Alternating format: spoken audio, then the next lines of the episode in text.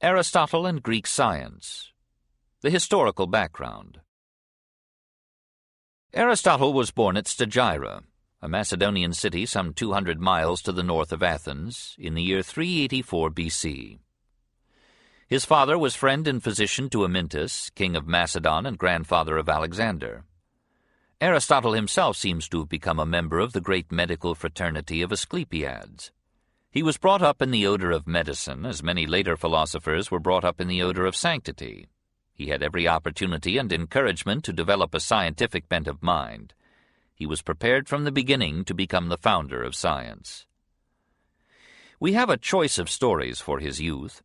One narrative represents him as squandering his patrimony in riotous living, joining the army to avoid starvation, returning to Stagira to practice medicine, and going to Athens at the age of thirty to study philosophy under Plato. A more dignified story takes him to Athens at the age of eighteen and puts him at once under the tutelage of the great master. But even in this likelier account there is sufficient echo of a reckless and irregular youth, living rapidly. The scandalized reader may console himself by observing that in either story our philosopher anchors at last in the quiet groves of the Academy. Under Plato he studied eight or twenty years, and indeed the pervasive Platonism of Aristotle's speculations, even of those most anti-Platonic, suggests the longer period. One would like to imagine these as very happy years, a brilliant pupil guided by an incomparable teacher, walking like Greek lovers in the gardens of philosophy. But they were both geniuses, and it is notorious that geniuses accord with one another as harmoniously as dynamite with fire. Almost half a century separated them. It was difficult for understanding to bridge the gap of years and cancel the incompatibility of souls.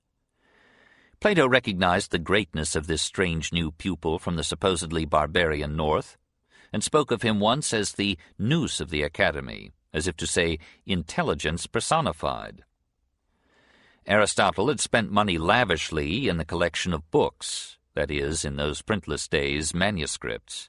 He was the first, after Euripides, to gather together a library, and the foundation of the principles of library classification was among his many contributions to scholarship. Therefore, Plato spoke of Aristotle's home as the house of the reader, and seems to have meant the sincerest compliment but some ancient gossip will have it that the master intended a sly but vigorous dig at a certain bookwormishness in Aristotle. A more authentic quarrel seems to have arisen towards the end of Plato's life. Our ambitious youth apparently developed an Oedipus complex against his spiritual father for the favors and affections of philosophy, and began to hint that wisdom would not die with Plato, while the old sage spoke of his pupil as a foal that kicks his mother after draining her dry. The learned Zeller, in whose pages Aristotle almost achieves the nirvana of respectability, would have us reject these stories, but we may presume that where there is still so much smoke, there was once a flame. The other incidents of this Athenian period are still more problematical. Some biographers tell us that Aristotle founded a school of oratory to rival Isocrates, and that he had among his pupils in this school the wealthy Hermias, who was soon to become autocrat of the city-state of Atarneus. After reaching this elevation, Hermias invited Aristotle to his court, and in the year 344 BC he rewarded his teacher for past favors by bestowing upon him a sister, or a niece, in marriage.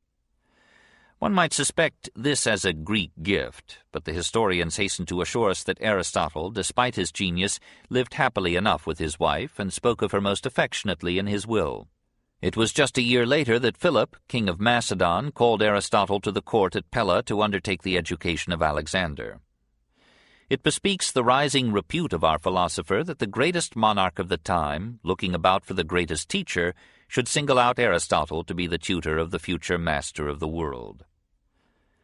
Philip was determined that his son should have every educational advantage, for he had made for him illimitable designs. His conquest of Thrace in 356 BC had given him command of gold mines which at once began to yield him precious metal to ten times the amount then coming to Athens from the failing silver of Laurium. His people were vigorous peasants and warriors, as yet unspoiled by city luxury and vice. Here was the combination that would make possible the subjugation of a hundred petty city-states and the political unification of Greece. Philip had no sympathy with the individualism that had fostered the art and intellect of Greece, but had at the same time disintegrated her social order. In all these little capitals he saw not the exhilarating culture and the unsurpassable art, but the commercial corruption and the political chaos. He saw insatiable merchants and bankers absorbing the vital resources of the nation, incompetent politicians and clever orators misleading a busy populace into disastrous plots and wars, factions cleaving classes and classes congealing into castes. This, said Philip, was not a nation, but only a welter of individuals, geniuses and slaves. He would bring the hand of order down upon this turmoil, and make all Greece stand up united and strong as the political center and basis of the world. In his youth in Thebes he had learned the arts of military strategy and civil organization under the noble Epaminondas and now, with courage as boundless as his ambition, he bettered the instruction. In 338 BC he defeated the Athenians at Chaeronea, and saw at last a Greece united, though with chains. And then, as he stood upon his victory and planned how he and his son should master and unify the world, he fell under an assassin's hand. Alexander, when Aristotle came, was a wild youth of thirteen, passionate, epileptic, almost alcoholic. It was his pastime to tame horses untamable by men. The efforts of the philosopher to cool the fires of this budding volcano were not of much avail. Alexander had better success with Bucephalus than Aristotle with Alexander. For a while, says Plutarch, Alexander loved and cherished Aristotle no less than as if he had been his own father, saying that though he had received life from the one, the other had taught him the art of living. Life, says a fine Greek adage, is the gift of nature, but beautiful living is the gift of wisdom. For my part, said Alexander in a letter to Aristotle, I had rather excel in the knowledge of what is good than in the extent of my power and dominion.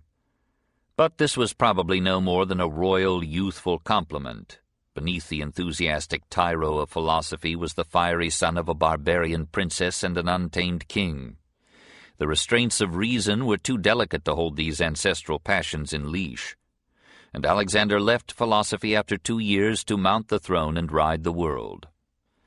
History leaves us free to believe, though we should suspect these pleasant thoughts, that Alexander's unifying passion derived some of its force and grandeur from his teacher, the most synthetic thinker in the history of thought, and that the conquest of order in the political realm by the pupil, and in the philosophic realm by the master, were but diverse sides of one noble and epic project, two magnificent Macedonians unifying two chaotic worlds. Setting out to conquer Asia, Alexander left behind him in the cities of Greece governments favorable to him but populations resolutely hostile.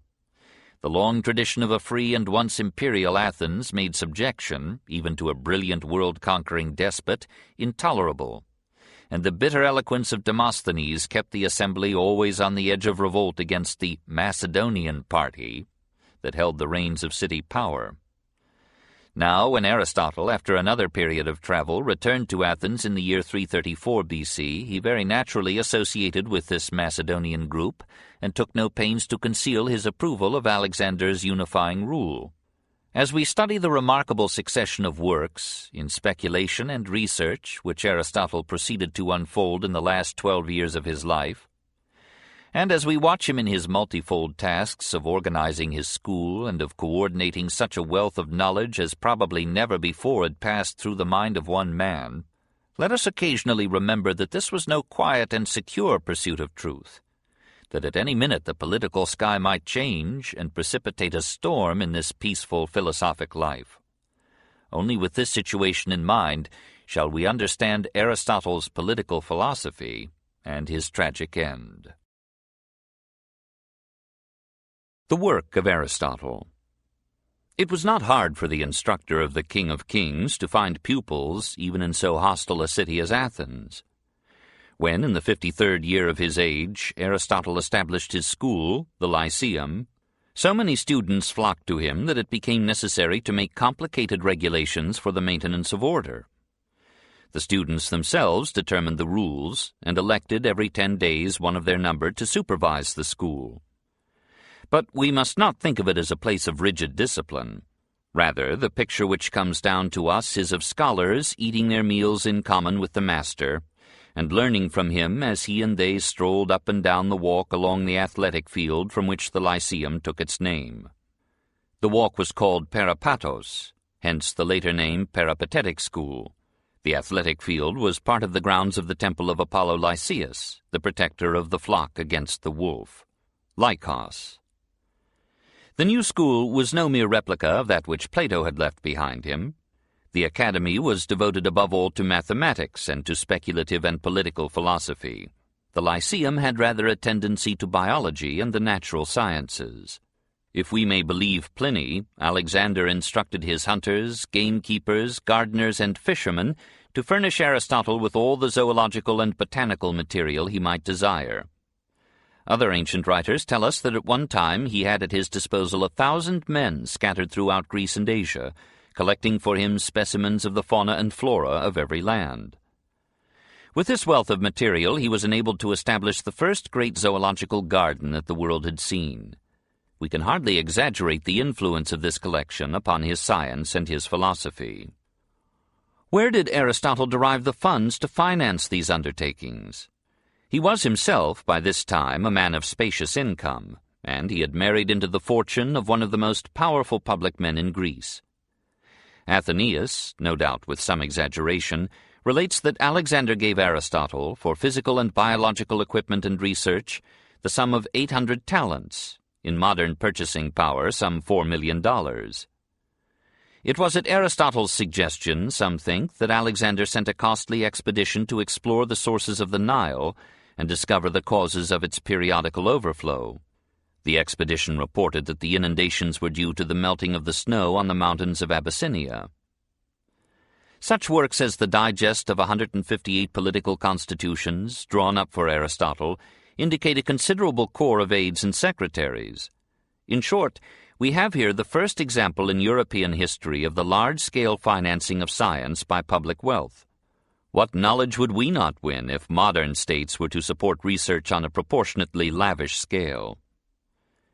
Yet we should do Aristotle injustice if we were to ignore the almost fatal limitations of equipment which accompanied these unprecedented resources and facilities.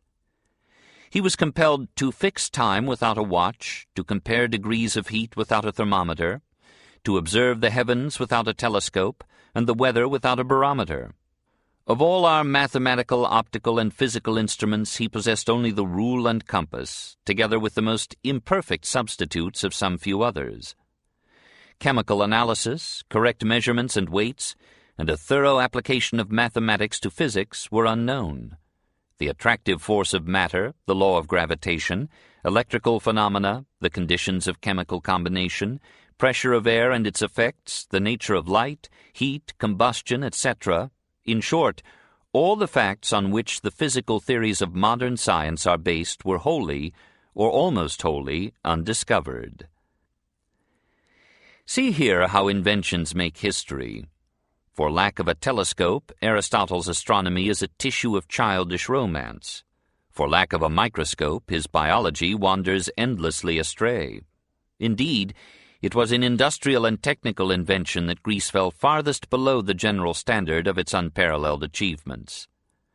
The Greek disdain of manual work kept everybody but the listless slave from direct acquaintance with the processes of production, from that stimulating contact with machinery which reveals defects and prefigures possibilities. Technical invention was possible only to those who had no interest in it and could not derive from it any material reward. Perhaps the very cheapness of the slaves made invention lag. Muscle was still less costly than machines. And so, while Greek commerce conquered the Mediterranean Sea, and Greek philosophy conquered the Mediterranean mind, Greek science straggled, and Greek industry remained almost where Aegean industry had been when the invading Greeks had come down upon it, at Knossos, at Tiryns and Mycenae a thousand years before. No doubt we have here the reason why Aristotle so seldom appeals to experiment. The mechanisms of experiment had not yet been made, and the best he could do was to achieve an almost universal and continuous observation.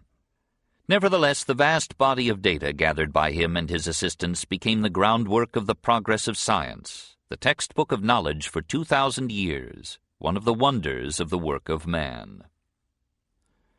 Aristotle's writings ran into the hundreds. Some ancient authors credit him with 400 volumes, others with a thousand. What remains is but a part, and yet it is a library in itself. Conceive the scope and grandeur of the whole. There are, first, the logical works, categories, topics, prior and posterior analytics, propositions, and sophistical refutation. These works were collected and edited by the later Peripatetics under the general title of Aristotle's Organon, that is, the organ or instrument of correct thinking.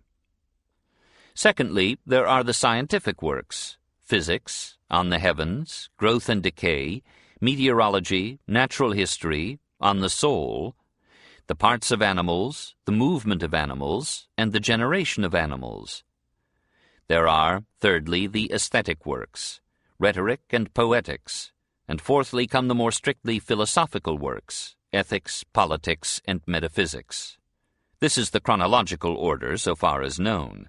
Our discussion will follow this order except in the case of the metaphysics. Here, evidently, is the Encyclopaedia Britannica of Greece. Every problem under the sun and about it finds a place. No wonder there are more errors and absurdities in Aristotle than in any other philosopher who ever wrote. Here is such a synthesis of knowledge and theory as no man would ever achieve again till Spencer's day, and even then not half so magnificently.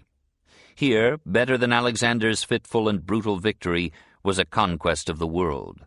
If philosophy is the quest of unity, Aristotle deserves the high name that twenty centuries gave him. Ille Philosophus, the philosopher. Naturally, in a mind of such scientific turn, poesy was lacking. We must not expect of Aristotle such literary brilliance as floods the pages of the dramatist philosopher Plato. Instead of giving us great literature in which philosophy is embodied and obscured in myth and imagery, Aristotle gives us science, technical, abstract, concentrated. If we go to him for entertainment, we shall sue for the return of our money. Instead of giving terms to literature, as Plato did, he built the terminology of science and philosophy. We can hardly speak of any science today without employing terms which he invented. They lie like fossils in the strata of our speech. Faculty, mean, maxim, meaning in Aristotle the major premise of a syllogism, category, energy, actuality, motive, end, principle, form. These indispensable coins of philosophic thought were minted in his mind. And perhaps this passage from delightful dialogue to precise scientific treatise was a necessary step in the development of philosophy, and science, which is the basis and backbone of philosophy, could not grow until it had evolved its own strict methods of procedure and expression. Aristotle too wrote literary dialogues, as highly reputed in their day as Plato's, but they are lost, just as the scientific treatises of Plato have perished. Probably time has preserved of each man the better part. Finally, it is possible that the writings attributed to Aristotle were not his, but were largely the compilations of students and followers who had embalmed the unadorned substance of his lectures in their notes. It does not appear that Aristotle published in his lifetime any technical writings except those on logic and rhetoric, and the present form of the logical treatises is due to later editing.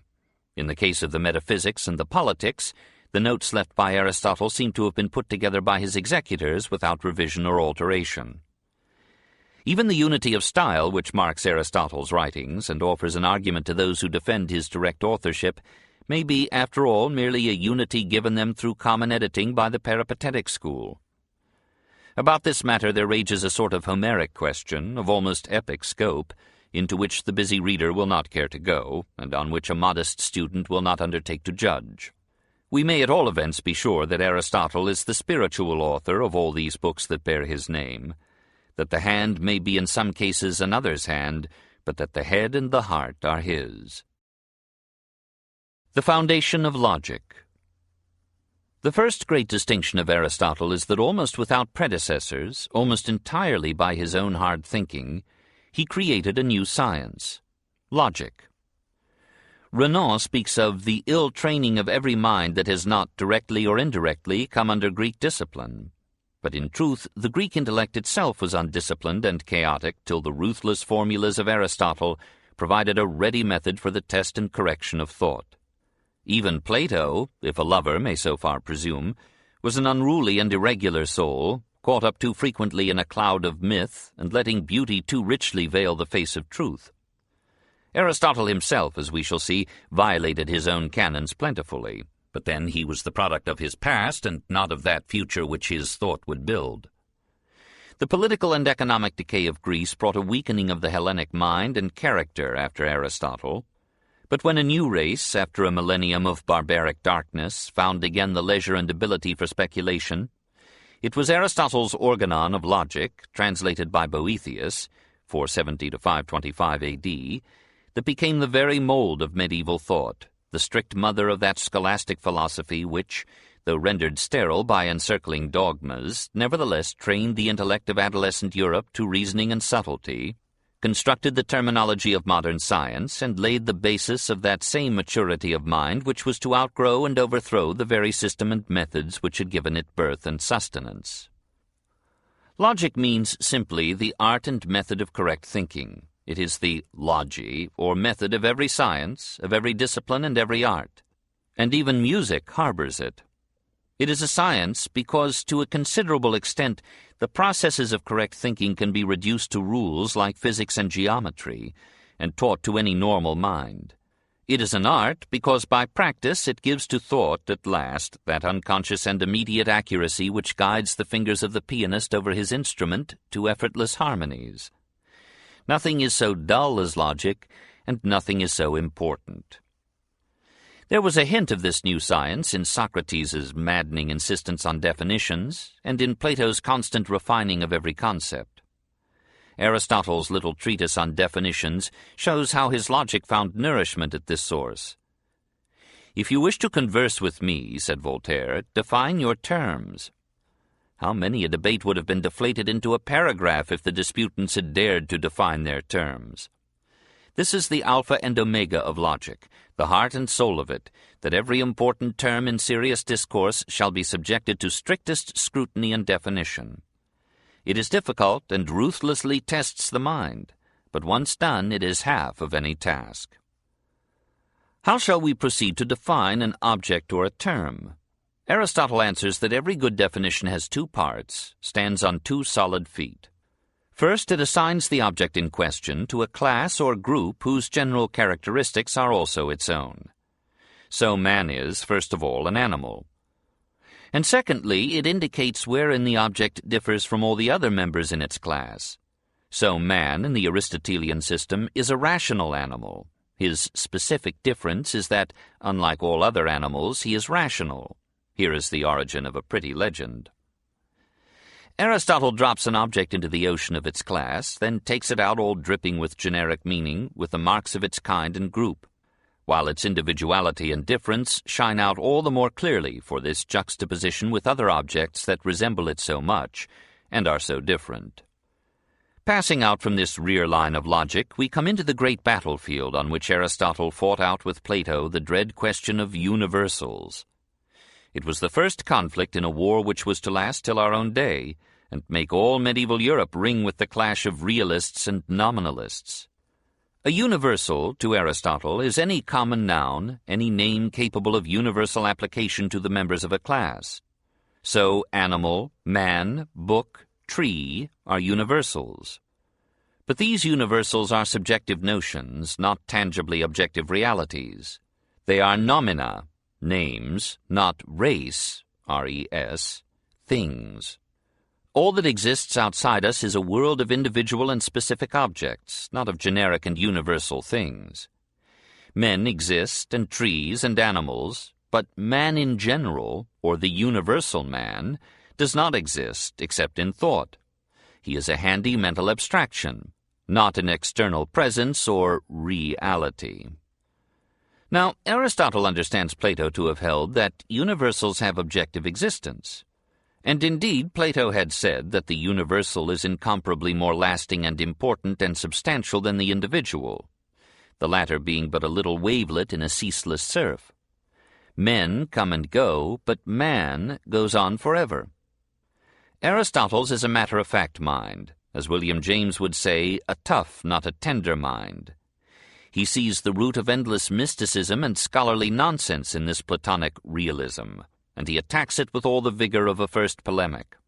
As Brutus loved not Caesar less, but Rome more, so Aristotle says, Amicus Plato sed magis amica veritas. Dear is Plato, but dearer still is truth. A hostile commentator might remark that Aristotle, like Nietzsche, criticizes Plato so keenly because he is conscious of having borrowed from him generously. No man is a hero to his debtors.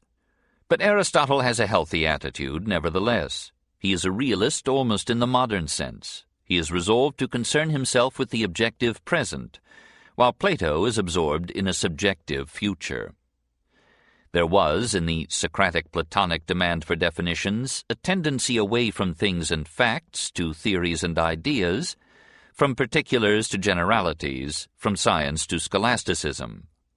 At last, Plato became so devoted to generalities that they began to determine his particulars, so devoted to ideas that they began to define or select his facts.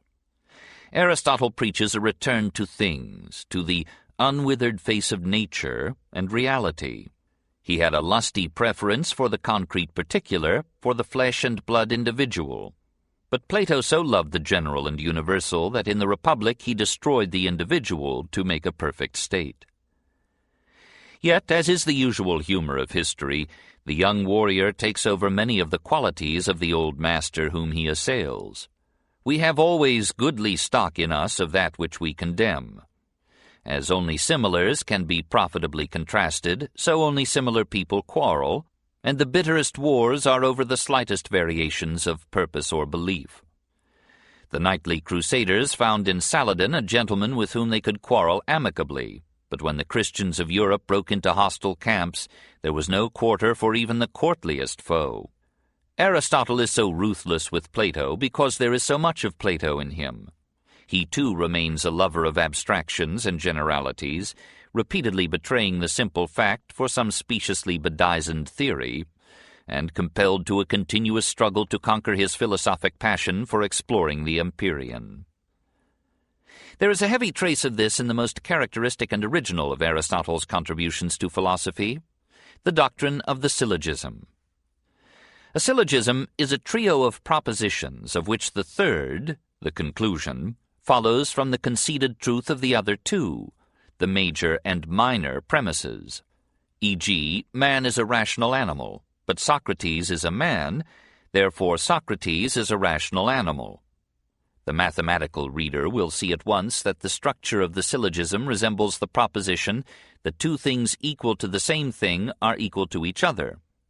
If A is B and C is A, then C is B. As in the mathematical case, the conclusion is reached by cancelling from both premises their common term, A. So in our syllogism, the conclusion is reached by cancelling from both premises their common term, man, and combining what remains. The difficulty, as logicians have pointed out from the days of Pyrrho to those of Stuart Mill, lies in this, that the major premise of the syllogism takes for granted precisely the point to be proved. For if Socrates is not rational, and no one questions that he is a man, it is not universally true that man is a rational animal. Aristotle would reply, no doubt, that where an individual is found to have a large number of qualities characteristic of a class, Socrates is a man, a strong presumption is established that the individual has the other qualities characteristic of the class, rationality. But apparently the syllogism is not a mechanism for the discovery of truth so much as for the clarification of exposition and thought.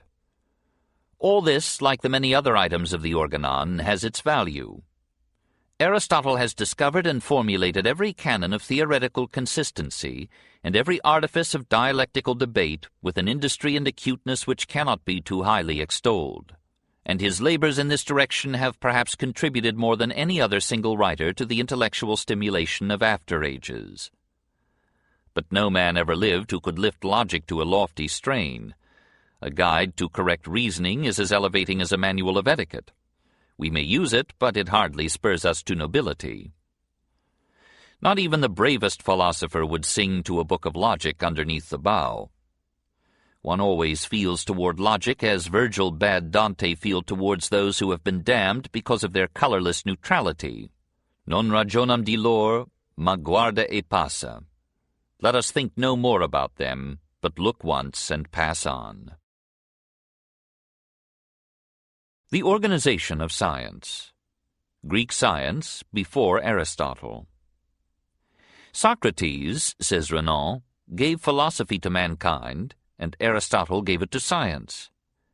There was philosophy before Socrates and science before Aristotle, and since Socrates and since Aristotle, philosophy and science have made immense advances.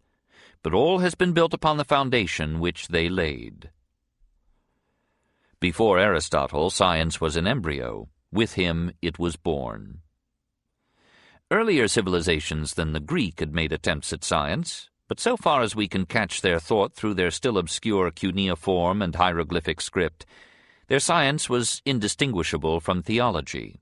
That is to say, these pre-Hellenic peoples explained every obscure operation in nature by some supernatural agency. Everywhere there were gods. Apparently it was the Ionian Greeks who first dared to give natural explanations of cosmic complexities and mysterious events. They sought in physics the natural causes of particular incidents, and in philosophy a natural theory of the whole. Thales, 640 to 550 BC, the father of philosophy, was primarily an astronomer who astonished the natives of Miletus by informing them that the sun and stars, which they were wont to worship as gods, were merely balls of fire. His pupil, Anaximander, 610 to 540 BC, the first Greek to make astronomical and geographical charts, believed that the universe had begun as an undifferentiated mass, from which all things had arisen by the separation of opposites.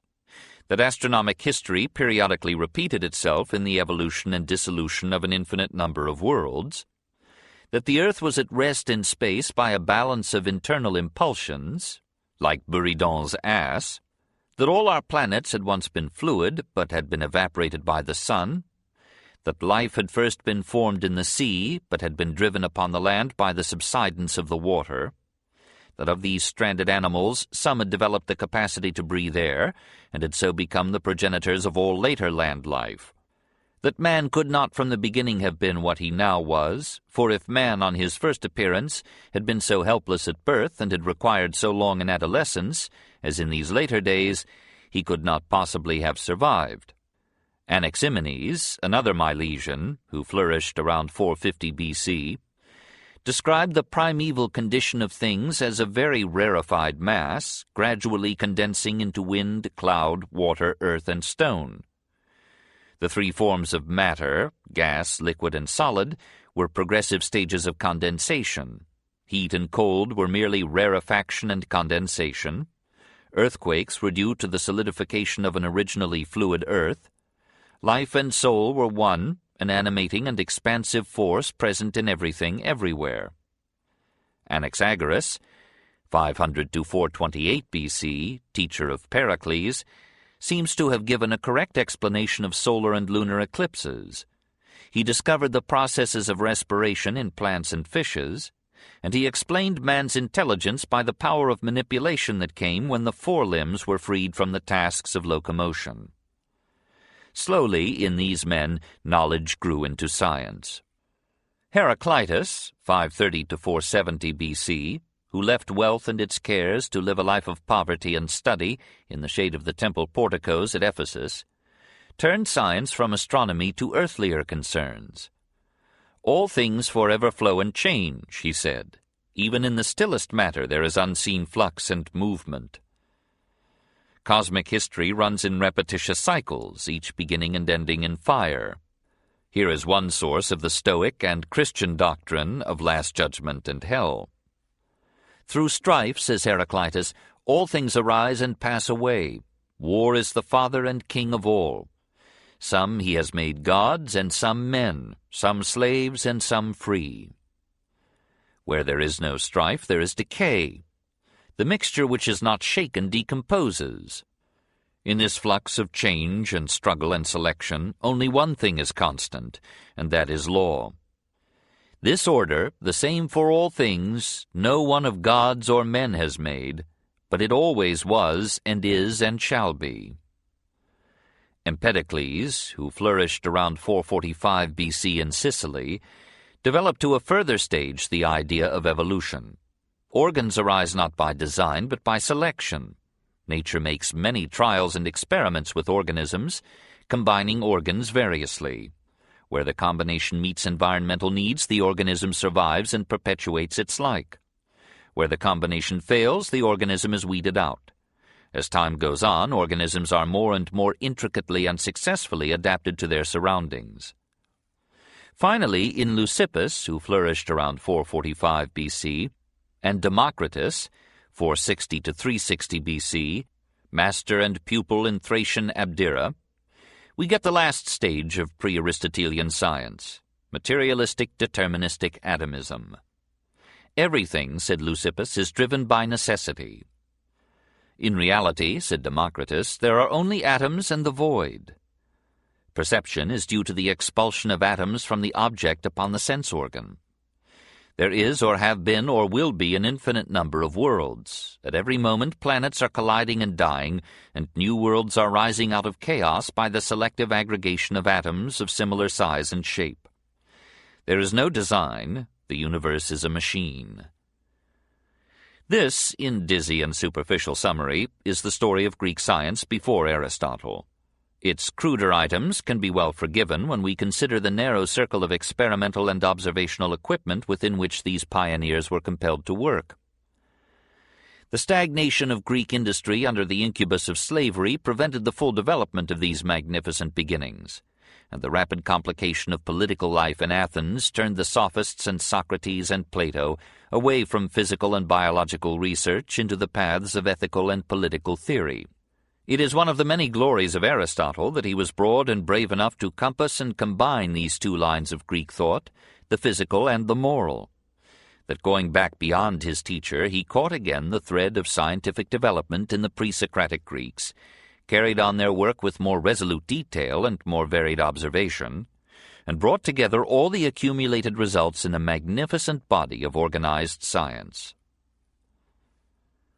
Aristotle as a naturalist if we begin here chronologically with his physics, we shall be disappointed, for we find that this treatise is really a metaphysics, an abstruse analysis of matter, motion, space, time, infinity, cause, and other such ultimate concepts. One of the more lively passages is an attack on Democritus's void. There can be no void or vacuum in nature, says Aristotle, for in a vacuum all bodies would fall with equal velocity. This being impossible, the supposed void turns out to have nothing in it. An instance at once of Aristotle's very occasional humor, his addiction to unproved assumptions and his tendency to disparage his predecessors in philosophy. It was the habit of our philosopher to preface his works with historical sketches of previous contributions to the subject in hand, and to add to every contribution an annihilating refutation. Aristotle, after the Ottoman manner, says Bacon, thought he could not reign secure without putting all his brethren to death. But to this fratricidal mania we owe much of our knowledge of pre-Socratic thought. For reasons already given, Aristotle's astronomy represents very little advance upon his predecessors. He rejects the view of Pythagoras that the sun is the center of our system. He prefers to give that honor to the earth. But the little treatise on meteorology is full of brilliant observations, and even its speculations strike illuminating fire. This is a cyclic world, says our philosopher. The sun forever evaporates the sea, dries up rivers and springs, and transforms at last the boundless ocean into the barest rock, while conversely the uplifted moisture, gathered into clouds, falls and renews the rivers and the seas. Everywhere change goes on, imperceptibly but effectively. Egypt is the work of the Nile, the product of its deposits through a thousand centuries. Here the sea encroaches upon the land, there the land reaches out timidly into the sea. New continents and new oceans rise, old oceans and old continents disappear, and all the face of the world is changed and rechanged in a great systole and diastole of growth and dissolution. Sometimes these vast effects occur suddenly and destroy the geological and material bases of civilization and even of life. Great catastrophes have periodically denuded the earth and reduced man again to his first beginnings. Like Sisyphus, civilization has repeatedly neared its zenith only to fall back into barbarism and begin da capo its upward travail. Hence the almost eternal recurrence, in civilization after civilization, of the same inventions and discoveries, the same dark ages of slow economic and cultural accumulation, the same rebirths of learning and science and art. No doubt some popular myths are vague traditions surviving from earlier cultures. So the story of man runs in a dreary circle because he is not yet master of the earth that holds him. The foundation of biology. As Aristotle walked wondering through his great zoological garden, he became convinced that the infinite variety of life could be arranged in a continuous series in which each link would be almost indistinguishable from the next. In all respects, whether in structure or mode of life or reproduction and rearing, or sensation and feeling, there are minute gradations and progressions from the lowest organisms to the highest. At the bottom of the scale, we can scarcely divide the living from the dead. Nature makes so gradual a transition from the inanimate to the animate kingdom that the boundary lines which separate them are indistinct and doubtful. And perhaps a degree of life exists even in the inorganic. Again, many species cannot with certainty be called plants or animals and as in these lower organisms it is almost impossible at times to assign them to their proper genus and species, so similar are they, so in every order of life the continuity of gradations and differences is as remarkable as the diversity of functions and forms. But in the midst of this bewildering richness of structures, certain things stand out convincingly. That life has grown steadily in complexity and in power, that intelligence has progressed in correlation with complexity of structure and mobility of form, that there has been an increasing specialization of function and a continuous centralization of physiological control.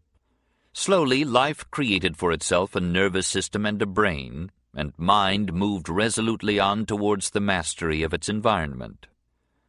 The remarkable fact here is that with all these gradations and similarities leaping to Aristotle's eyes, he does not come to the theory of evolution. He rejects Empedocles' doctrine that all organs and organisms are a survival of the fittest, and Anaxagoras' idea that man became intelligent by using his hands for manipulation rather than for movement. Aristotle thinks, on the contrary, that man so used his hands because he had become intelligent. Indeed, Aristotle makes as many mistakes as possible for a man who is founding the science of biology. He thinks, for example, that the male element in reproduction merely stimulates and quickens. It does not occur to him, what we now know from experiments in parthenogenesis, that the essential function of the sperm is not so much to fertilize the ovum as to provide the embryo with the heritable qualities of the male parent, and so permit the offspring to be a vigorous variant, a new admixture of two ancestral lines. As human dissection was not practiced in his time, he is particularly fertile in physiological errors. He knows nothing of muscles, not even of their existence. He does not distinguish arteries from veins. He thinks the brain is an organ for cooling the blood. He believes, forgivably, that man has more sutures in the skull than women. He believes, less forgivably, that man has only eight ribs on each side. He believes, incredibly and unforgivably, that woman has fewer teeth than man. Apparently his relations with women were of the most amicable kind. Yet he makes a greater total advance in biology than any Greek before or after him. He perceives that birds and reptiles are near allied in structure, that the monkey is in form intermediate between quadrupeds and man, and once he boldly declares that man belongs in one group of animals with the viviparous quadrupeds, our mammals. He remarks that the soul in infancy is scarcely distinguishable from the soul of animals.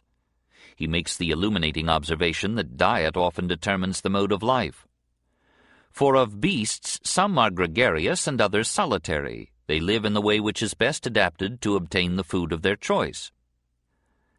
He anticipates von Baer's famous law that characters common to the genus, like eyes and ears, appear in the developing organism before characters peculiar to its species, like the formula of the teeth, or to its individual self, like the final color of the eyes.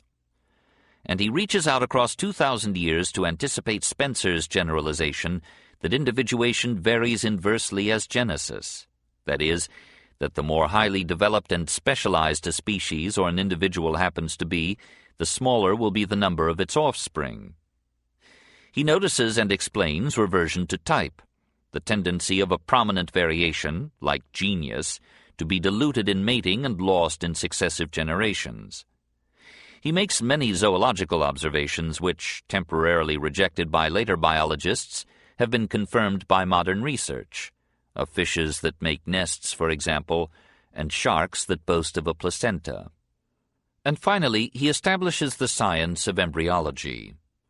He who sees things grow from their beginning, he writes, will have the finest view of them. Hippocrates, born 460 BC, greatest of Greek physicians, had given a fine example of the experimental method by breaking a hen's eggs at various stages of incubation, and had applied the results of these studies in his treatise on the origin of the child. Aristotle followed this lead and performed experiments that enabled him to give a description of the development of the chick which even today arouses the admiration of embryologists. He must have performed some novel experiments in genetics, for he disapproves the theory that the sex of the child depends on what testis supplies the reproductive fluid, by quoting a case where the right testis of the father had been tied, and yet the children had been of different sexes. He raises some very modern problems of heredity. A woman of Elis had married a Negro. Her children were all whites, but in the next generation Negroes reappeared. Where, asks Aristotle, was the blackness hidden in the middle generation? There was but a step from such a vital and intelligent query to the epical experiments of Gregor Mendel, 1822 to 1882. Prudens quaestio dimidium scientiae. To know what to ask is already to know half. Surely, despite the errors that mar these biological works, they form the greatest monument ever raised to the science by any one man. When we consider that before Aristotle there had been, so far as we know, no biology beyond scattered observations, we perceive that this achievement alone might have sufficed for one lifetime and would have given immortality. But Aristotle had only begun. Metaphysics and the Nature of God His metaphysics grew out of his biology. Everything in the world is moved by an inner urge to become something greater than it is. Everything is both the form, or reality, which has grown out of something which was its matter, or raw material, and it may in its turn be the matter out of which still higher forms will grow. So the man is the form of which the child was the matter. The child is the form and its embryo the matter. The embryo the form, the ovum the matter and so back till we reach in a vague way the conception of matter without form at all. But such a formless matter would be no thing, for everything has a form. Matter, in its widest sense, is the possibility of form. Form is the actuality, the finished reality of matter. Matter obstructs, form constructs. Form is not merely the shape, but the shaping force, an inner necessity and impulse which molds mere material to a specific figure and purpose. It is the realization of a potential capacity of matter. It is the sum of the powers residing in anything to do, to be, or to become. Nature is the conquest of matter by form, the constant progression and victory of life. Everything in the world moves naturally to a specific fulfillment. Of the varied causes which determine an event, the final cause, which determines the purpose, is the most decisive and important. The mistakes and futilities of nature are due to the inertia of matter resisting the forming force of purpose. Hence the abortions and monsters that mar the panorama of life. Development is not haphazard or accidental. How else could we explain the almost universal appearance and transmission of useful organs? Everything is guided in a certain direction from within by its nature and structure and entelechy. Entelecheia, having, echo, its purpose, telos, within, entos. One of those magnificent Aristotelian terms which gather up into themselves a whole philosophy. The egg of the hen is internally designed or destined to become not a duck but a chick. The acorn becomes not a willow but an oak. This does not mean for Aristotle that there is an external providence designing earthly structures and events. Rather, the design is internal and arises from the type and function of the thing. Divine providence coincides completely for Aristotle with the operation of natural causes. Yet there is a God, though not perhaps the simple and human God conceived by the forgivable anthropomorphism of the adolescent mind. Aristotle approaches the problem from the old puzzle about motion. How, he asks, does motion begin? He will not accept the possibility that motion is as beginningless as he conceives matter to be. Matter may be eternal because it is merely the everlasting possibility of future forms. But when and how did that vast process of motion and formation begin, which at last filled the wide universe with an infinity of shapes? Surely motion has a source, says Aristotle, and if we are not to plunge drearily into an infinite regress, putting back our problems step by step endlessly, we must posit a prime mover unmoved, primum mobile immotum, a being incorporeal, indivisible, spaceless, sexless, passionless, changeless, perfect and eternal. God does not create, but he moves the world, and he moves it not as a mechanical force, but as the total motive of all operations in the world. God moves the world as the beloved object moves the lover. He is the final cause of nature, the drive and purpose of things, the form of the world the principle of its life, the sum of its vital processes and powers, the inherent goal of its growth, the energizing entelechy of the whole. He is pure energy, the scholastic actus purus, activity per se, perhaps the mystic force of modern physics and philosophy. He is not so much a person as a magnetic power. Yet, with his usual inconsistency, Aristotle represents God as self-conscious spirit a rather mysterious spirit, for Aristotle's God never does anything. He has no desires, no will, no purpose. He is activity so pure that he never acts. He is absolutely perfect. Therefore he cannot desire anything. Therefore he does nothing. His only occupation is to contemplate the essence of things. And since he himself is the essence of all things, the form of all forms, his sole employment is the contemplation of himself. Poor Aristotelian God! He is a roi fainéant, a do-nothing king. The king reigns, but he does not rule. No wonder the British like Aristotle. His God is obviously copied from their king. Or from Aristotle himself. Our philosopher so loved contemplation that he sacrificed to it his conception of divinity. His God is of the quiet Aristotelian type, nothing romantic, withdrawn to his ivory tower from the strife and strain of things. All the world away from the philosopher kings of Plato, or from the stern flesh and blood reality of Yahweh, or the gentle and solicitous fatherhood of the Christian God. Psychology and the Nature of Art Aristotle's psychology is marred with similar obscurity and vacillation. There are many interesting passages, the power of habit is emphasized and is for the first time called second nature. And the laws of association, though not developed, find here a definite formulation. But both the crucial problems of philosophical psychology, the freedom of the will and the immortality of the soul, are left in haze and doubt. Aristotle talks at times like a determinist. We cannot directly will to be different from what we are. But he goes on to argue against determinism that we can choose what we shall be by choosing now the environment that should mold us. So we are free in the sense that we mold our own characters by our choice of friends, books, occupations, and amusements. He does not anticipate the determinist's ready reply that these formative choices are themselves determined by our antecedent character. And this at last by unchosen heredity and early environment. He presses the point that our persistent use of praise and blame presupposes moral responsibility and free will. It does not occur to him that the determinist might reach from the same premises a precisely opposite conclusion that praise and blame are given that they may be part of the factors determining subsequent action. Aristotle's theory of the soul begins with an interesting definition. The soul is the entire vital principle of any organism, the sum of its powers and processes. In plants, the soul is merely a nutritive and reproductive power. In animals, it is also a sensitive and locomotor power. In man, it is as well the power of reason and thought. The soul, as the sum of the powers of the body, cannot exist without it. The two are as form and wax, separable only in thought, but in reality one organic whole. The soul is not put into the body like the quicksilver inserted by Daedalus into the images of Venus to make stand-ups of them. A personal and particular soul can exist only in its own body.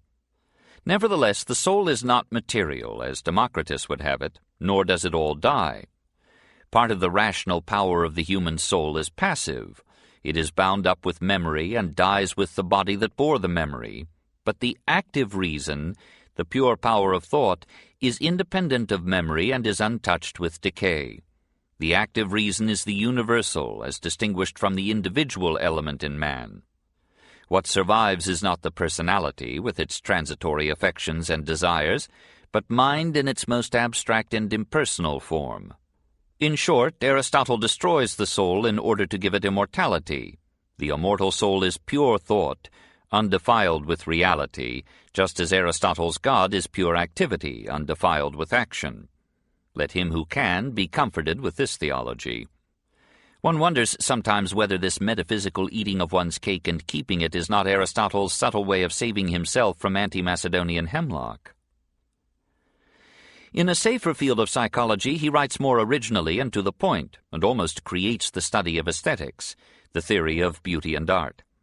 Artistic creation, says Aristotle, springs from the formative impulse and the craving for emotional expression. Essentially, the form of art is an imitation of reality. It holds the mirror up to nature.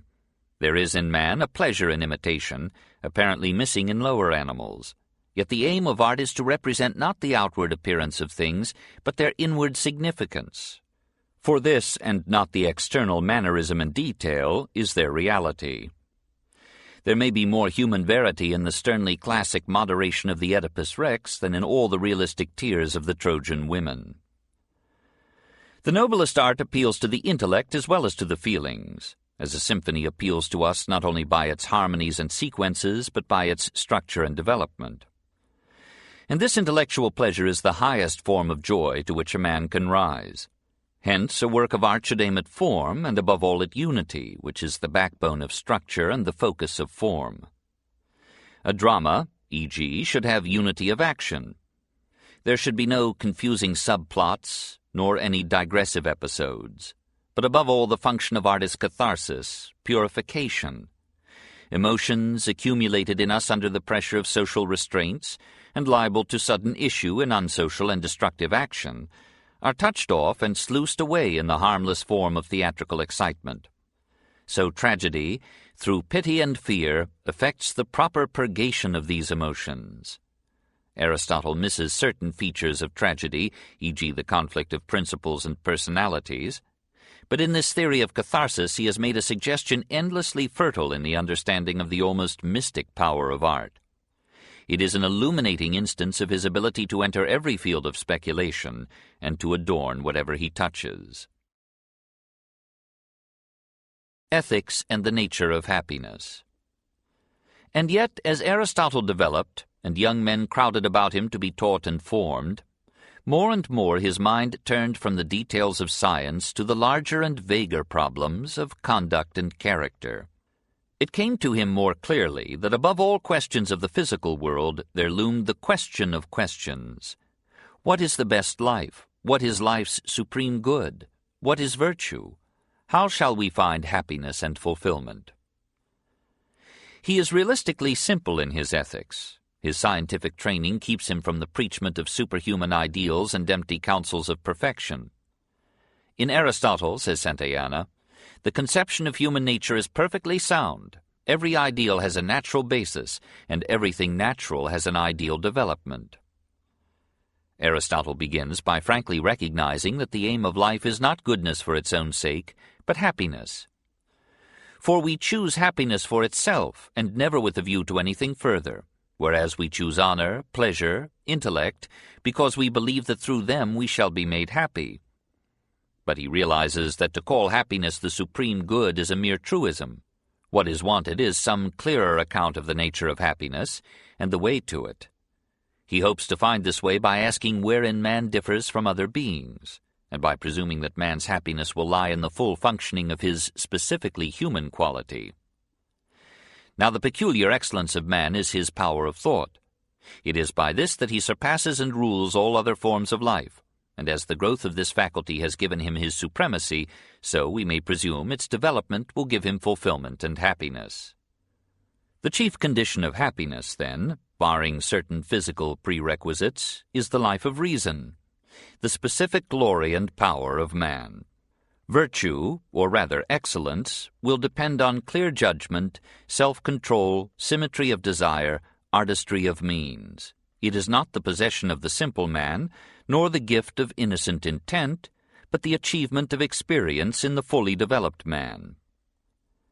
The word excellence is probably the fittest translation of the Greek arete, usually mistranslated virtue. The reader will avoid misunderstanding Plato and Aristotle if, where translators write virtue, he will substitute excellence, ability, or capacity. The Greek arete is the Roman virtus. Both imply a masculine sort of excellence. Ares, or Ares, god of war, vir, a male. Classical antiquity conceived virtue in terms of man, just as medieval Christianity conceived it in terms of woman. Yet there is a road to it, a guide to excellence, which may save many detours and delays. It is the middle way, the golden mean. The qualities of character can be arranged in triads, in each of which the first and last qualities will be extremes and vices, and the middle quality a virtue or an excellence.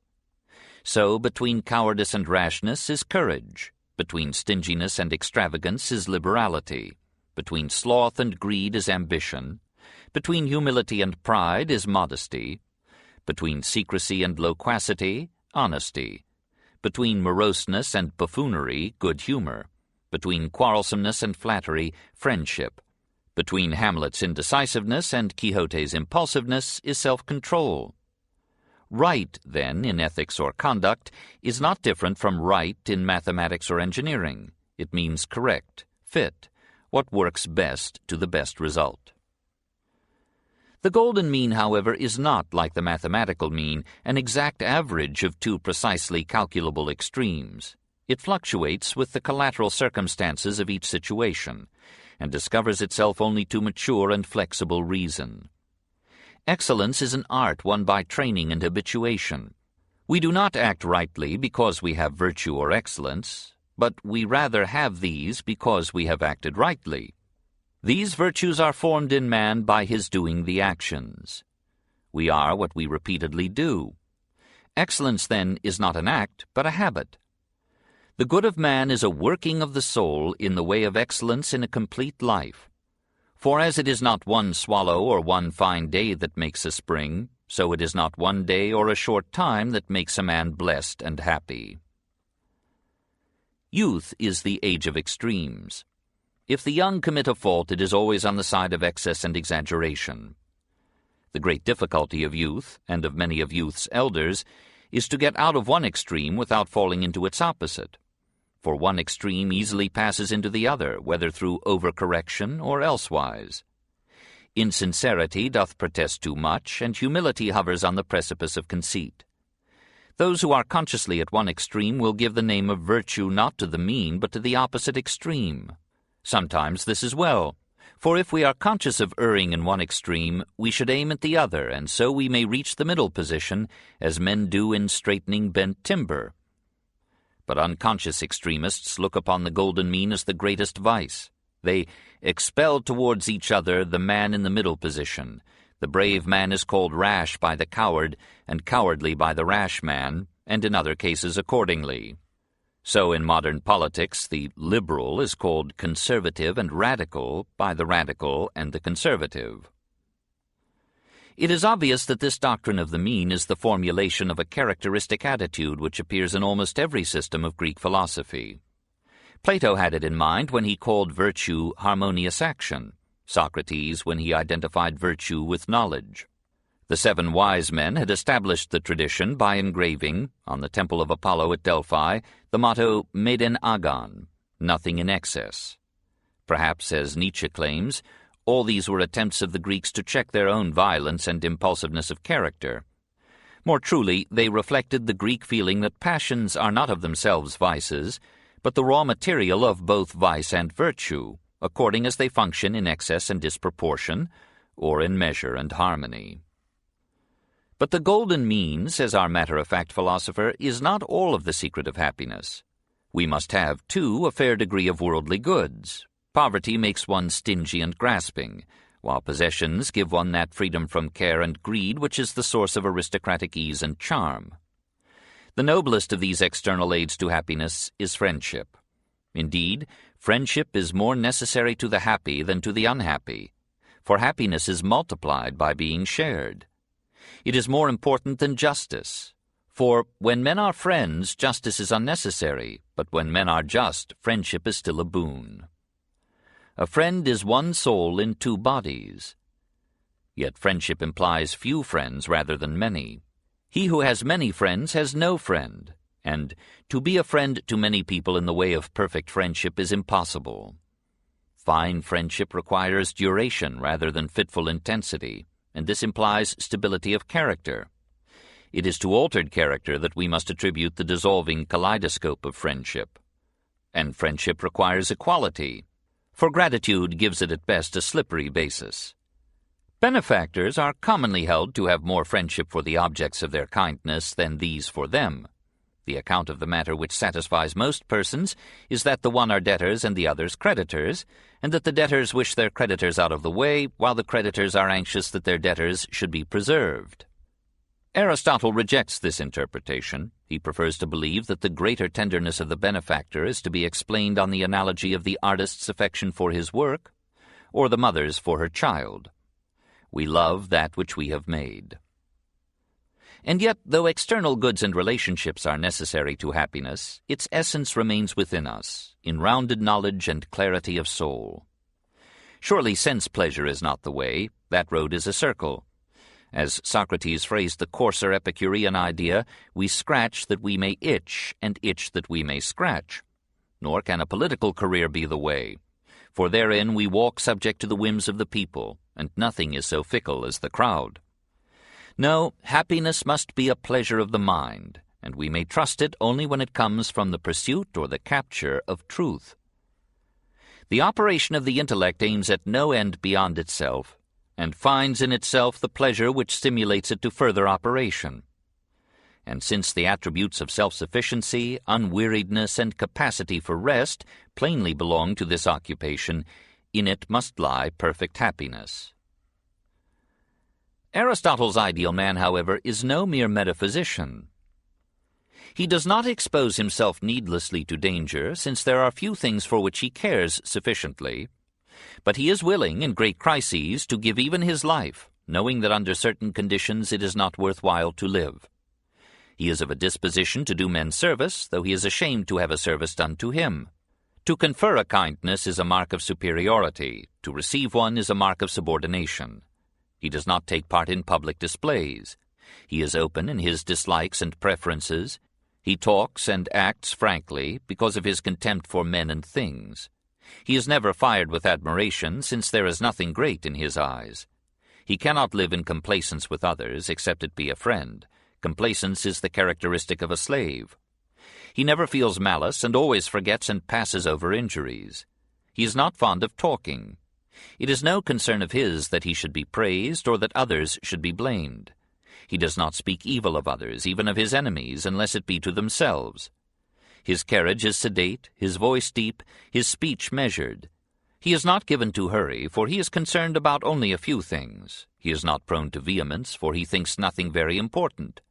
A shrill voice and hasty steps come to a man through care. He bears the accidents of life with dignity and grace, making the best of his circumstances, like a skilful general who marshals his limited forces with all the strategy of war. He is his own best friend and takes delight in privacy, whereas the man of no virtue or ability is his own worst enemy and is afraid of solitude. Such is the Superman of Aristotle. Politics Communism and Conservatism From so aristocratic an ethic, there naturally follows, or was the sequence the other way, a severely aristocratic political philosophy. It was not to be expected that the tutor of an emperor and the husband of a princess would have any exaggerated attachment to the common people, or even to the mercantile bourgeoisie. Our philosophy is where our treasure lies. But further, Aristotle was honestly conservative because of the turmoil and disaster that had come out of Athenian democracy. Like a typical scholar, he longed for order, security, and peace. This, he felt, was no time for political extravaganzas. Radicalism is a luxury of stability. We may dare to change things only when things lie steady under our hands. And in general, says Aristotle, the habit of lightly changing the laws is an evil, and when the advantage of change is small, some defects, whether in the law or in the ruler, had better be met with philosophic toleration the citizen will gain less by the change than he will lose by acquiring the habit of disobedience. The power of the law to secure observance, and therefore to maintain political stability, rests very largely on custom, and to pass lightly from old laws to new ones is a certain means of weakening the inmost essence of all law whatever. Let us not disregard the experience of ages. Surely, in the multitude of years, these things, if they were good, would not have remained unknown. These things, of course, means chiefly Plato's communistic republic. Aristotle fights the realism of Plato about universals and idealism of Plato about government. He finds many dark spots in the picture painted by the master. He does not relish the barrack-like continuity of contact to which Plato apparently condemned his guardian philosophers. Conservative though he is, Aristotle values individual quality, privacy, and liberty above social efficiency and power. He would not care to call every contemporary brother or sister, nor every elder person father or mother. If all are your brothers, none is. And how much better it is to be the real cousin of somebody than to be a son after Plato's fashion. In a state having women and children in common, love will be watery, of the two qualities which chiefly inspire regard and affection, that a thing is your own and that it awakens real love in you, neither can exist in such a state as Plato's. Perhaps there was, in the dim past, a communistic society when the family was the only state, and pasturage or simple tillage the only form of life. But in a more divided state of society, where the division of labor into unequally important functions elicits and enlarges the natural inequality of men, communism breaks down because it provides no adequate incentive for the exertion of superior abilities. The stimulus of gain is necessary to arduous work, and the stimulus of ownership is necessary to proper industry, husbandry, and care. When everybody owns everything, nobody will take care of anything. That which is common to the greatest number has the least attention bestowed upon it. Everyone thinks chiefly of his own, hardly ever of the public interest. And there is always a difficulty in living together or having things in common, but especially in having common property. The partnerships of fellow travelers, to say nothing of the arduous communism of marriage, are an example to the point, for they generally fall out by the way and quarrel about any trifle that turns up. Men readily listen to utopias, and are easily induced to believe that in some wonderful manner everybody will become everybody's friend, especially when someone is heard denouncing the evils now existing, which are said to arise out of the possession of private property. These evils, however, arise from quite another source the wickedness of human nature. Political science does not make men, but must take them as they come from nature. And human nature, the human average, is nearer to the beast than to the god. The great majority of men are natural dunces and sluggards. In any system whatever, these men will sink to the bottom, and to help them with state subsidies is like pouring water into a leaking cask. Such people must be ruled in politics and directed in industry, with their consent if possible, without it if necessary. From the hour of their birth, some are marked out for subjection and others for command. For he who can foresee with his mind is by nature intended to be lord and master and he who can work only with his body is by nature a slave. The slave is to the master what the body is to the mind, and as the body should be subject to the mind, so it is better for all inferiors that they should be under the rule of a master. The slave is a tool with life in it. The tool is a lifeless slave. And then our hard-hearted philosopher, with a glimmer of possibilities which the Industrial Revolution has opened to our hands, writes for a moment with wistful hope. If every instrument would accomplish its own work, obeying or anticipating the will of others, if the shuttle would weave, or the plectrum touch the lyre, without a hand to guide them, then chief workmen would not need assistants, nor masters slaves. This philosophy typifies the Greek disdain for manual labor. Such work in Athens had not become so complicated as it is today, when the intelligence demanded in many manual trades is at times much greater than that required for the operations of the lower middle class, and even a college professor may look upon an automobile mechanic, in certain exigencies, as a very god. Manual work then was merely manual, and Aristotle looked down upon it from the heights of philosophy as belonging to men without minds, as only fit for slaves, and only fitting men for slavery. Manual labor, he believes, dulls and deteriorates the mind, and leaves neither time nor energy for political intelligence. It seems to Aristotle a reasonable corollary that only persons of some leisure should have a voice in government. The best form of state will not admit mechanics to citizenship. At Thebes there was a law that no man could hold office who had not retired from business ten years before. Even merchants and financiers are classed by Aristotle among slaves. Retail trade is unnatural and a mode by which men gain from one another. The most hated sort of exchange is usury, which makes a gain out of money itself and not from its natural use. For money was intended as an instrument of exchange and not as the mother of interest. This usury, tokos, which means the birth of money from money, is of all modes of gain the most unnatural. Money should not breed.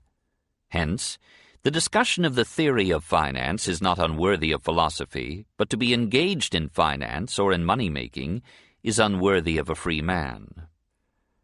Aristotle adds that philosophers could succeed in such fields if they cared to descend into them, and he proudly points to Thales, who, foreseeing a good harvest, bought up all the reapers in his city, and then at harvest time sold them at his own sweet price. Whereupon Aristotle observes that the universal secret of great riches is the creation of a monopoly. Marriage and Education Woman is to man as the slave to the master, the manual to the mental worker, the barbarian to the Greek. Woman is an unfinished man, left standing on a lower step in the scale of development. The male is by nature superior, and the female inferior. The one rules and the other is ruled, and this principle extends of necessity to all mankind. Woman is weak of will and therefore incapable of independence of character or position. Her best condition is a quiet home life in which, while ruled by the man in her external relations, she may be in domestic affairs supreme. Woman should not be made more like men, as in Plato's Republic. Rather, the dissimilarity should be increased, Nothing is so attractive as the different. The courage of a man and that of a woman are not, as Socrates supposed, the same. The courage of a man is shown in commanding, that of a woman in obeying. As the poet says, silence is a woman's glory. Aristotle seems to suspect that this ideal enslavement of woman is a rare achievement for man, and that as often as not, the scepter is with the tongue rather than with the arm. As if to give the male an indispensable advantage, he advises him to defer marriage till the vicinity of thirty-seven, and then to marry a lass of some twenty years. A girl who is rounding the twenties is usually the equal of a man of thirty, but may perhaps be managed by a seasoned warrior of thirty-seven. What attracts Aristotle to this matrimonial mathematics is the consideration that two such disparate persons will lose their reproductive power and passions at approximately the same time. If the man is still able to beget children while the woman is unable to bear them, or vice versa, quarrels and differences will arise. Since the time of generation is commonly limited within the age of seventy years in the man and fifty in the woman, the commencement of their union should conform to these periods. The union of male and female when too young is bad for the creation of children. In all animals, the offspring of the young are small and ill-developed, and generally female. Health is more important than love. Further, it conduces to temperance not to marry too soon. For women who marry early are apt to be wanton, and in men, too, the bodily frame is stunted if they marry while they are growing. These matters should not be left to youthful caprice. They should be under state supervision and control. The state should determine the minimum and maximum ages of marriage for each sex, the best seasons for conception, and the rate of increase in population. If the natural rate of increase is too high, the cruel practice of infanticide may be replaced by abortion, and let abortion be procured before sense and life have begun. There is an ideal number of population for every state, varying with its position and resources. A state when composed of too few is not, as a state should be, self-sufficing, while if it has too many it becomes a nation and not a state, and is almost incapable of constitutional government or of ethnic or political unity. Anything in excess of a population of 10,000 is undesirable. Education, too, should be in the hands of the state. That which most contributes to the permanence of constitutions is the adaptation of education to the form of government. The citizen should be molded to the form of government under which he lives. By state control of schools, we might divert men from industry and trade to agriculture, and we might train men, while keeping property private, to open their possessions to discriminately common use. Among good men, with respect to the use of property, the proverb will hold that friends shall have all things in common. But above all, the growing citizen must be taught obedience to law, else a state is impossible. It has been well said that he who has never learned to obey cannot be a good commander. The good citizen should be capable of both and only a state system of schools can achieve social unity amid ethnic heterogeneity. The state is a plurality which must be made into a unity and a community by education. Let youth be taught, too, the great boon it has in the state, the unappreciated security which comes of social organization, the freedom that comes of law. Man, when perfected, is the best of animals, but when isolated he is the worst of all. For injustice is more dangerous when armed, and man is equipped at birth with the weapon of intelligence and with qualities of character which he may use for the vilest ends. Wherefore, if he have not virtue, he is the most unholy and savage of animals, full of gluttony and lust. And only social control can give him virtue. Through speech, man evolved society, through society, intelligence, through intelligence, order, and through order, civilization. In such an ordered state, the individual has a thousand opportunities and avenues of development open to him, which a solitary life would never give. To live alone, then, one must be either an animal or a god. Hence revolution is almost always unwise. It may achieve some good, but at the cost of many evils, the chief of which is the disturbance, and perhaps the dissolution, of that social order and structure on which every political good depends. The direct consequences of revolutionary innovations may be calculable and salutary, but the indirect are generally incalculable and not seldom disastrous.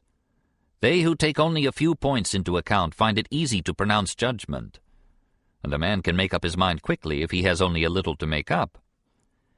Young men are easily deceived, for they are quick to hope. The suppression of long-established habits brings the overthrow of innovating governments because the old habits persist among the people. Characters are not so easily changed as laws. If a constitution is to be permanent, all the parts of a society must desire it to be maintained. Therefore, a ruler who would avoid revolution should prevent extremes of poverty and wealth, a condition which is most often the result of war.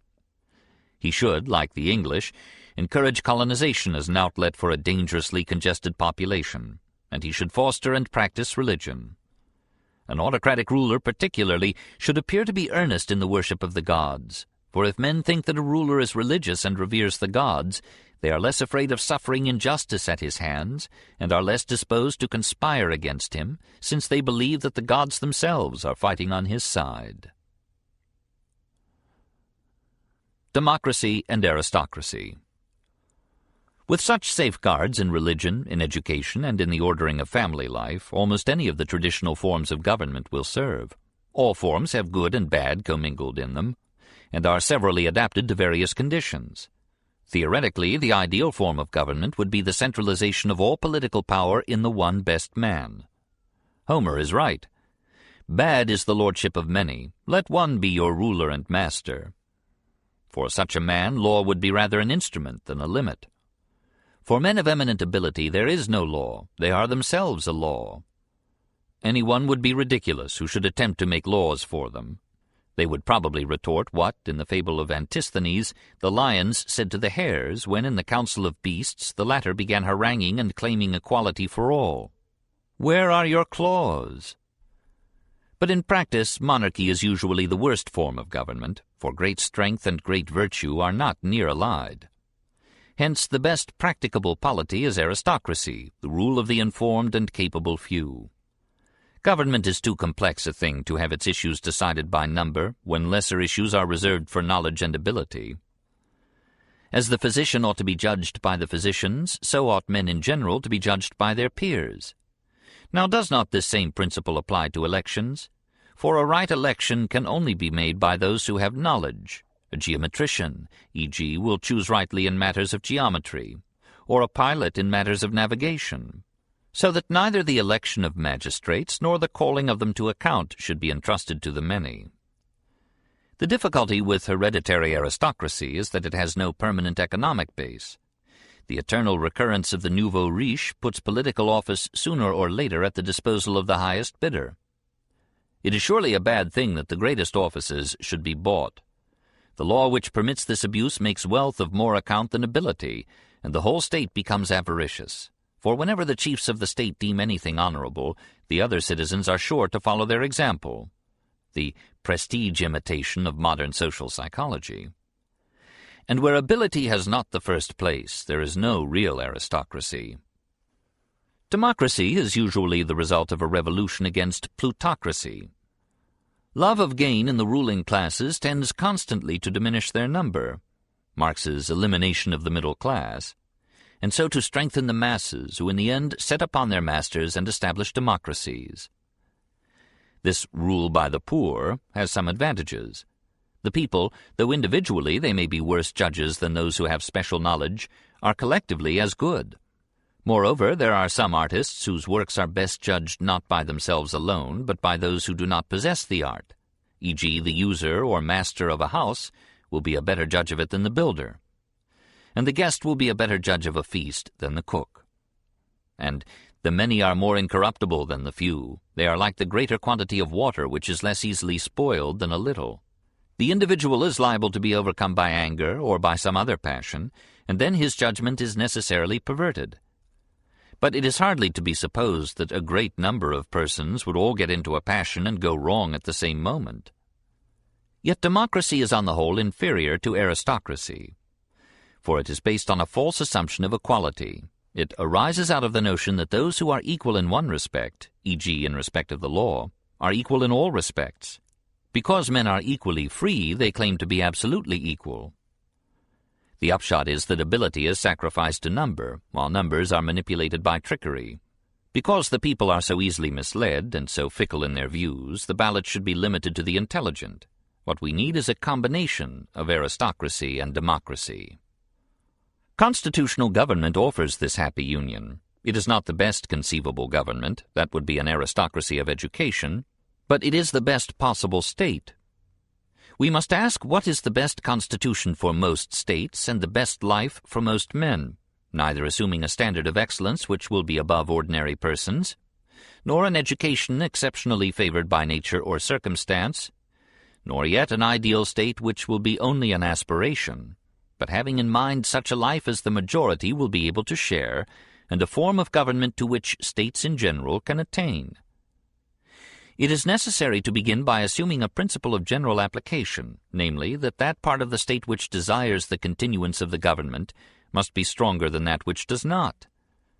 And strength consists neither in number alone, nor in property alone, nor in military or political ability alone, but in a combination of these, so that regard has to be taken of freedom, wealth, culture, and noble birth, as well as of mere numerical superiority. Now, where shall we find such an economic majority to support our constitutional government? Perhaps best in the middle class. Here again we have the golden mean, just as constitutional government itself would be a mean between democracy and aristocracy.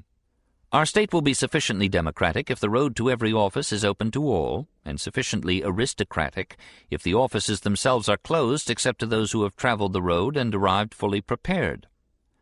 From whatever angle we approach our eternal political problem, we monotonously reach the same conclusion that the community should determine the ends to be pursued, but that only experts should select and apply the means. That choice should be democratically spread, but that office should be rigidly reserved for the equipped and winnowed best. Criticism What shall we say of this philosophy? Perhaps nothing rapturous. It is difficult to be enthusiastic about Aristotle because it was difficult for him to be enthusiastic about anything. And si vis me flere, primum tibi flendum. If you wish me to weep, you must weep first. Horace to actors and writers. His motto is nil admirari, to admire or marvel at nothing. And we hesitate to violate his motto in his case. We miss in him the reforming zeal of Plato, the angry love of humanity which made the great idealist denounce his fellow men. We miss the daring originality of his teacher, the lofty imagination, the capacity for generous delusion.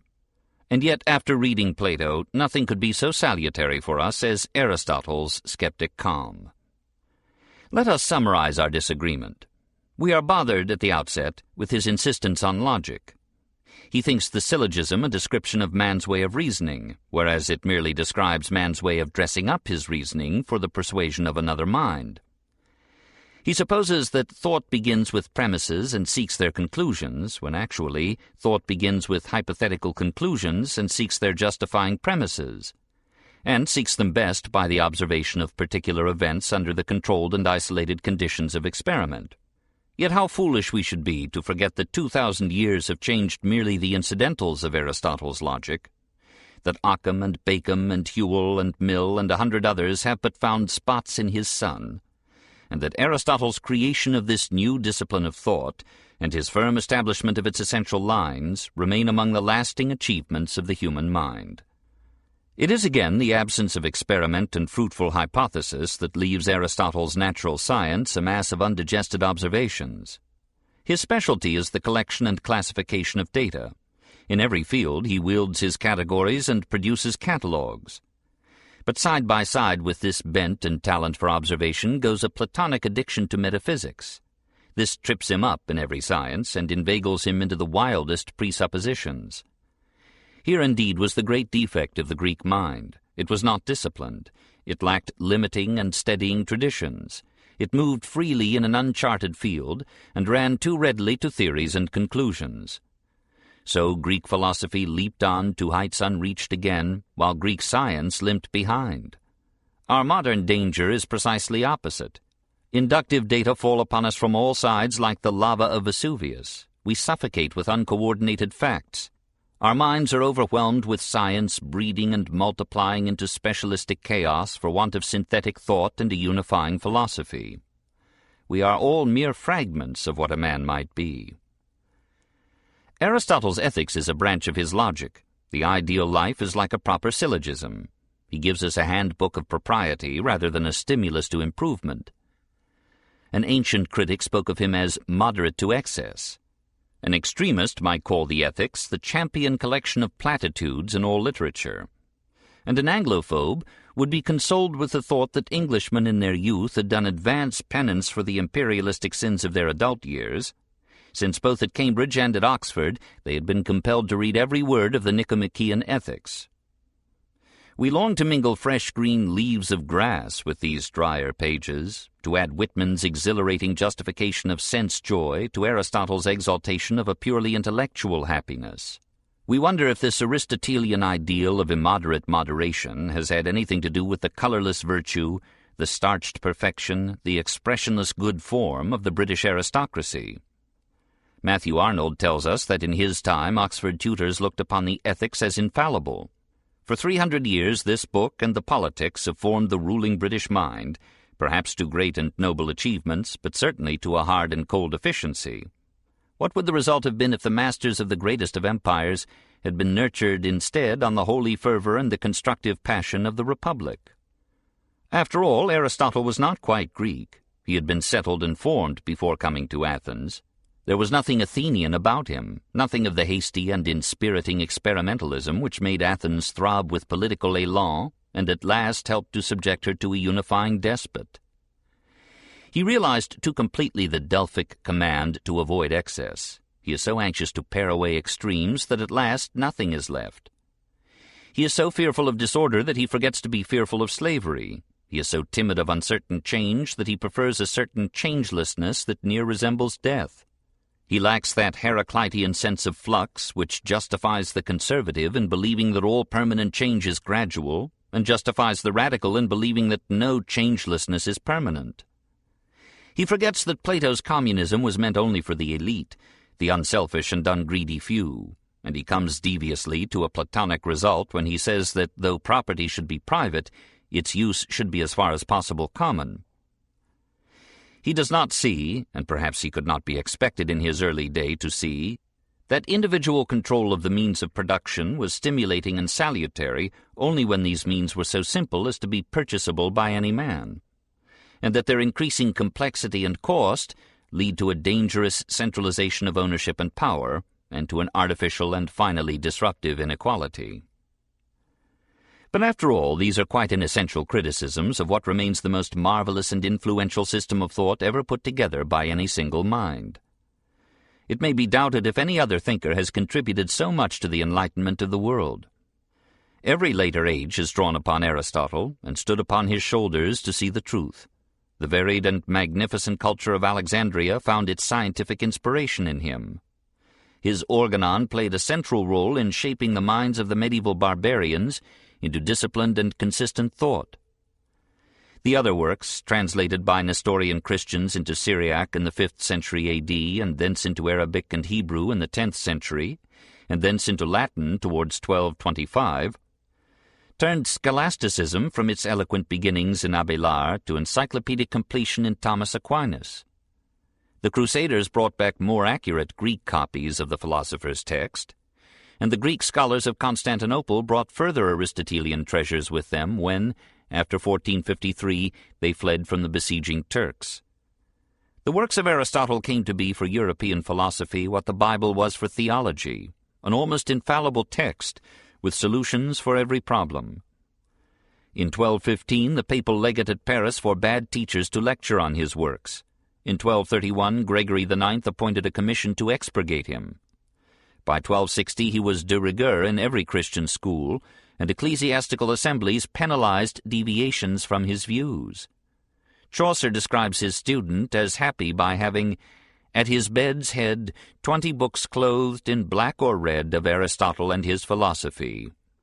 And in the first circles of hell, says Dante, I saw the master there of those who know, amid the philosophic family, by all admired and by all reverenced, there Plato too I saw, and Socrates, who stood beside him closer than the rest.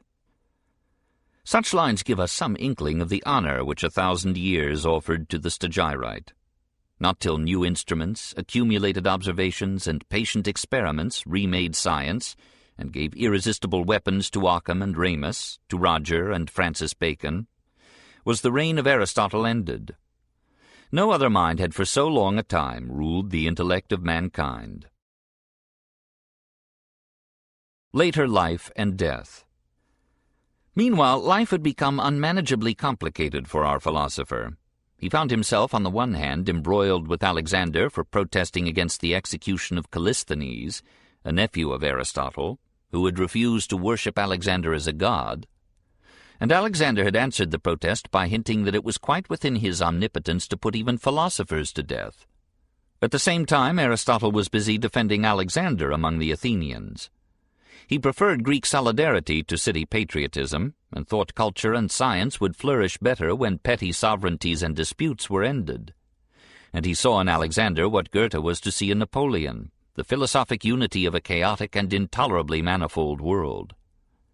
The Athenians, hungering for liberty, growled at Aristotle and became bitter when Alexander had a statue of the philosopher put up in the heart of the hostile city.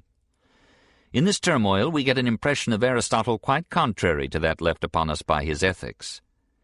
Here is a man not cold and inhumanly calm, but a fighter pursuing his titanic work in a circle of enemies on every side. The successors of Plato at the Academy the oratorical school of Isocrates, and the angry crowds that hung on Demosthenes' acid eloquence, intrigued and clamored for his exile or his death. And then, suddenly, 323 BC, Alexander died. Athens went wild with patriotic joy.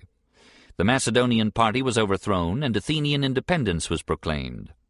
Antipater, successor of Alexander and intimate friend of Aristotle, marched upon the rebellious city. Most of the Macedonian party fled. Eurymedon, a chief priest, brought in an indictment against Aristotle, charging him with having taught that prayer and sacrifice were of no avail. Aristotle saw himself fated to be tried by juries and crowds incomparably more hostile than those that had murdered Socrates. Very wisely he left the city, saying that he would not give Athens a chance to sin a second time against philosophy.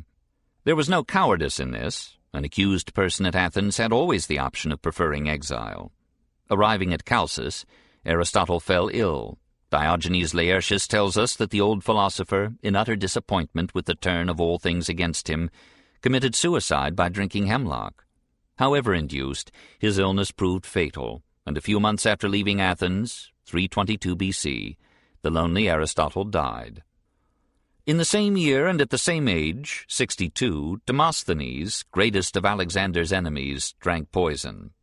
Within twelve months, Greece had lost her greatest ruler, her greatest orator, and her greatest philosopher.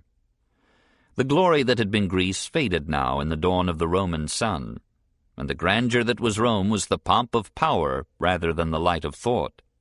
Then that grandeur too decayed, that little light went almost out. For a thousand years, darkness brooded over the face of Europe. All the world awaited the resurrection of philosophy.